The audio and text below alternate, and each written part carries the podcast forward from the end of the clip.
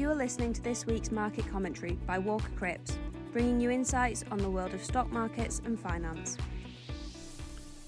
Hello, and welcome to the Walker Crips market commentary for the week ending Tuesday, the 19th of July. Stock markets managed to end the week roughly flat, despite the announcement of dreadful inflation data in the US that threatened to derail the current month long bounce there was little to be positive about in the data.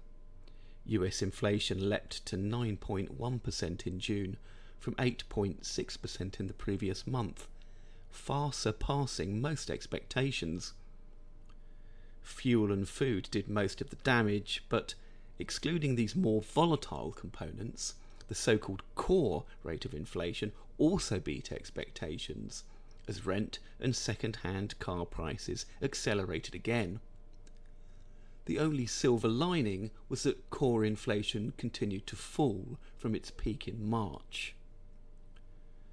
Predictably, stock markets fell on the news as fears grew that the US central bank would have to raise rates by a full percentage point at its next meeting. These fears were promptly quashed publicly by two Federal Reserve governors, however, and the markets could then recover. Even more helpfully, an influential survey of inflation expectations in America, one that has been referred to by the Federal Reserve in its decision making, showed that longer term inflation expectations were declining.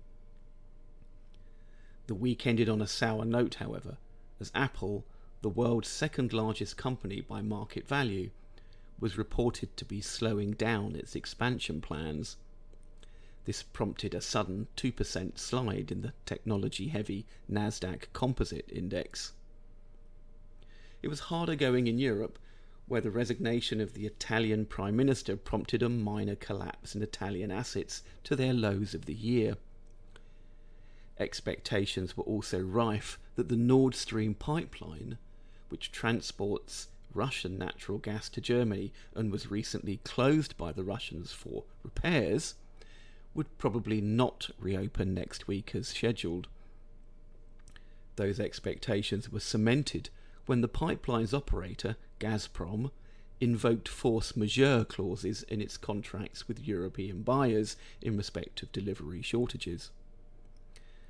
Continental Europeans were told to expect their energy usage to be rationed.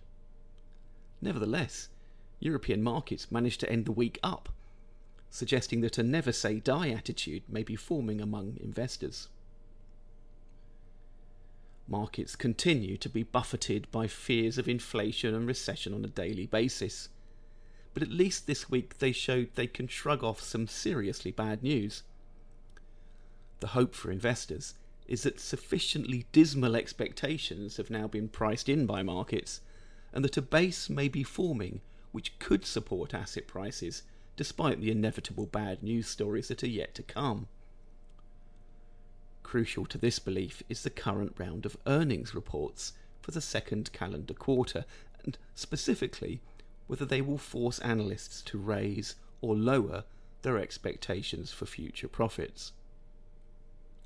On present form, investors could probably stomach some bad news on profits, but it's difficult for a company's stock price to rise when a profits warning is being issued. And that's the end of the market news. Now we move on to the stock focus section. Volkswagen is reported to have hired more than a dozen banks to market the forthcoming public offering of its Porsche division, in what will be one of Europe's biggest ever launches. Despite concerns about the complicated governance structure being put in place, European fund managers will struggle to avoid an investment in Porsche, as it will automatically be catapulted into the major indices used to track the performance of professional investors. Burberry Group shares fell nearly 4%, and were down as much as 7% during the day on Friday, despite the company managing to largely maintain its profit forecast for the current year. Burberry generates one third of its sales from China, more than many of its competitors and it is attempting to lessen this reliance. Chinese sales were impacted by lockdowns during the second calendar quarter, but management reported that the rebound in June had been, quote, encouraging. American banks are among the first companies to report their results following the end of each calendar quarter, and mostly reported earnings that satisfied investors, despite weakness in some divisions. Both JP Morgan Chase and Citigroup announced they would be suspending share buybacks to meet higher capital requirements, but Citigroup was nevertheless the star performer, generating an 11% increase in revenues. Citigroup shares had one of their best days in years, surging by 13%. At one point during the pandemic, the amount of value being traded through options linked to equities was greater than the amount being traded directly on the stock market. Now, a new craze is emerging on Wall Street for exchange traded funds that leverage the performance of individual company stocks. The ETFs are likely to target tech sector stocks that are already very volatile, making them even more risky, and have already prompted criticism from the US financial regulator. Now we'll take a look at the economic highlights from last week and what to look out for this week. A strong rise in UK GDP in May well above expectations, surprised forecasters. Industrial production rebounded strongly from its fall in April, possibly due to a recovery in supply chains that enabled manufacturers to start to address order backlogs.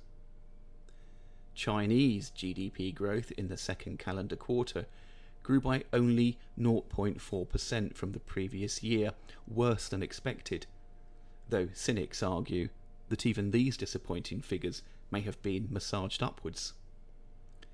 It is looking increasingly difficult to reach the government's growth target for the current year. The headwinds from the property sector are intensifying, though partly offset by strong sales of cars and consumer electronics. The European Central Bank is expected to raise rates by a quarter of a percentage point, taking them from minus 0.5 to minus 0.25% in line with its previous guidance. The central bank is also likely to discuss its new anti fragmentation tool, which is designed to prevent excessive spreads developing between Eurozone government bond yields. UK inflation for June is expected to have risen to 9.2% from 9.1% in the previous month, due mainly to increases in food and energy costs. Business activity surveys for the Eurozone for the month of July are expected to have weakened again following a collapse to lockdown levels in the previous month. A similar decline is expected in the UK survey. And that's it for this week. Thank you for listening. This was Walker Crips Market Commentary. If you'd like to hear more, please visit our website at www.walkercrips.co.uk. To keep up with our latest news and content, you can follow us on Twitter and LinkedIn at Walker Crips. Until next week, thanks for listening.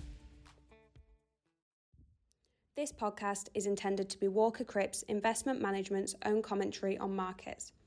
It is not investment research and should not be construed as an offer or solicitation to buy, sell, or trade in any of the investments, sectors, or asset classes mentioned. The value of any investment and the income arising from it is not guaranteed and can fall as well as rise, so that you may not get back the amount you originally invested. Past performance is not a reliable indicator of future results. Movements in exchange rates can have an adverse effect on the value, price, or income of any non sterling denominated investment. Nothing in this podcast constitutes advice to undertake a transaction, and if you require professional advice, you should contact your financial advisor or your usual contact at Walker Crips. Walker Crips Investment Management Limited is authorised and regulated by the Financial Conduct Authority and is a member of the London Stock Exchange.